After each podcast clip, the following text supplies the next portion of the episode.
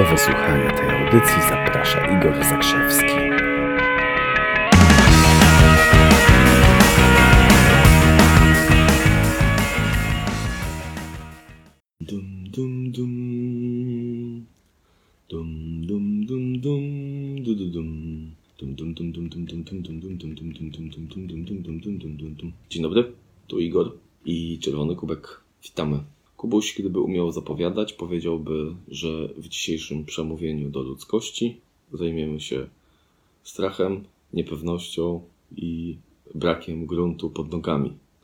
Czy masz takie sytuacje, że się czegoś boisz? Czy masz takie sytuacje, że odczuwasz niepewność? Czy masz takie sytuacje, że wydaje ci się, że totalnie wszystko się spierdzieliło? Że normalnie jeszcze chwila i to kolejne dno się oberwie, a potem będzie kolejne i ono też się za chwilę oberwie. Czy masz takie, czy masz takie wrażenie? Czasem. Czy miałeś takie wrażenie czasem? Pytanie brzmi, jak bardzo się boisz? Jak mega bardzo się boisz? Jak mega boisz się bać w ogóle? Czy dajesz takim sytuacjom mocne 2 na 10? Czy coś tam więcej? Taka historia mi się przypomina. Macie takie sytuacje, kiedy się boicie? A macie, czy macie takie sytuacje, kiedy się boicie i czegoś nie robicie? A, to jest dopiero, nie? Kiedy, się, kiedy się czegoś boisz i, i, i nie robisz. Przypomina mi się taka historia, jak moja, e, moja córeczka kiedyś obserwowałem, miała tak, nie wiem, ze dwa albo trzy lata, jak podchodziła do wielkiego psa, większego od niej. I od, ja odczuwałem jej emocje, jak, jak podchodziła do tego wielkiego psa, który pewnie przez sporą część ludzi byłby postrzegany jako groźny. I ona podchodziła do niego i tam strach mieszał się z ekscytacją. To jest w ogóle niesamowite dwie emocje, co nie? Strach i ekscytacja. No i ostatecznie do niego podeszła i go wytargała za głowę. I na przykład taka popularna, po- popularna biegowa prawda, którą ja kiedyś słyszałem, mówi, że psy nic nie robią małym dzieciom. To nie, to nie jest prawda. Prawda jest inna, że małe dzieci mają w sobie więcej ciekawości, fascynacji i ekscytacji, a niewiele strachu. W związku z tym taki pies, to on no, no, nic takiemu dziecku nie zrobi. Pamiętam kiedyś, jak też ileś lat, ileś czasu później córeczka powiedziała do mnie coś takiego. Tato, pamiętam, że ty mi kiedyś powiedziałeś, że nie można pokazać psu, że się go boisz, bo pies to wyczuje. I że jak podchodzisz do psa, to masz e, podchodzić odważnie i, i masz po- pokazywać, że tak naprawdę dominujesz nad tym psem. No właśnie, to, to dokładnie chodzi o te dwie rzeczy. Dokładnie tak samo jest z większością strachów. Chodzi o odwagę i o dominację, tak? Bo zwierzę uszanuje przywódcę stada. Tak samo strach uszanuje przywódcę, kogoś, kto potrafi tym zarządzić. Dlatego zamień strach na ciekawość, zamień strach na fascynację, tak? To jest, to jest bardzo ułatwione. Mamy to neurofizjologicznie ułatwione, wiesz, Kubek?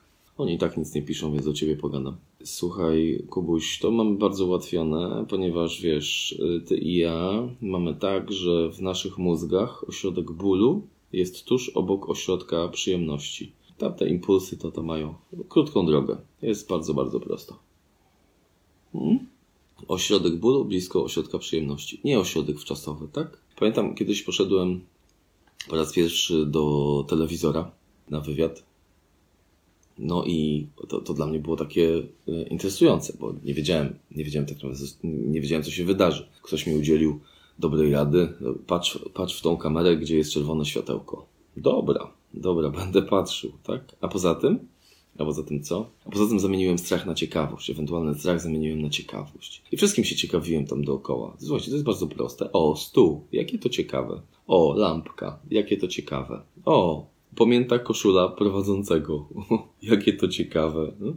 Oni są tacy zestresowani, ale to ciekawe. Nie? Jacyś spięci, zombie w ogóle. Gdyby nie te komputery, to, to w ogóle żadnej energii by nie było w tym pomieszczeniu. Normalnie ciekawe. Nie? I tak, tak jakoś było ciekawie, ponieważ wszystkim dookoła się ciekawiłem. Kiedyś wyczytałem, że kiedy zaczynasz lubić strach, kiedy zaczynasz lubić niepewność, kiedy zaczynasz lubić brak gruntu pod nogami, to dopiero wtedy tak naprawdę prawdziwie się zaczynasz rozwijać. Musisz to po prostu polubić, musisz to pokochać, tak? Bo zamiast bać się i uciekać, znacznie lepiej jest dążyć do tego, żeby się bać, dążyć do tego, żeby wchodzić w sytuacje niepewne. Tylko tym sposobem, słuchaj, pr- przezwyciężysz Kubuś lęki, fobie jakieś społeczne, jakiś strach przed założeniem własnej firmy, przezwyciężysz odkładanie na potem, lęk przed porażką, ośmieszeniem i te, te jakieś tam inne, inne cuda, co nie? Dopiero wtedy, dopiero wtedy się rozwijasz, kiedy rzeczywiście możesz się czegoś bać, tak?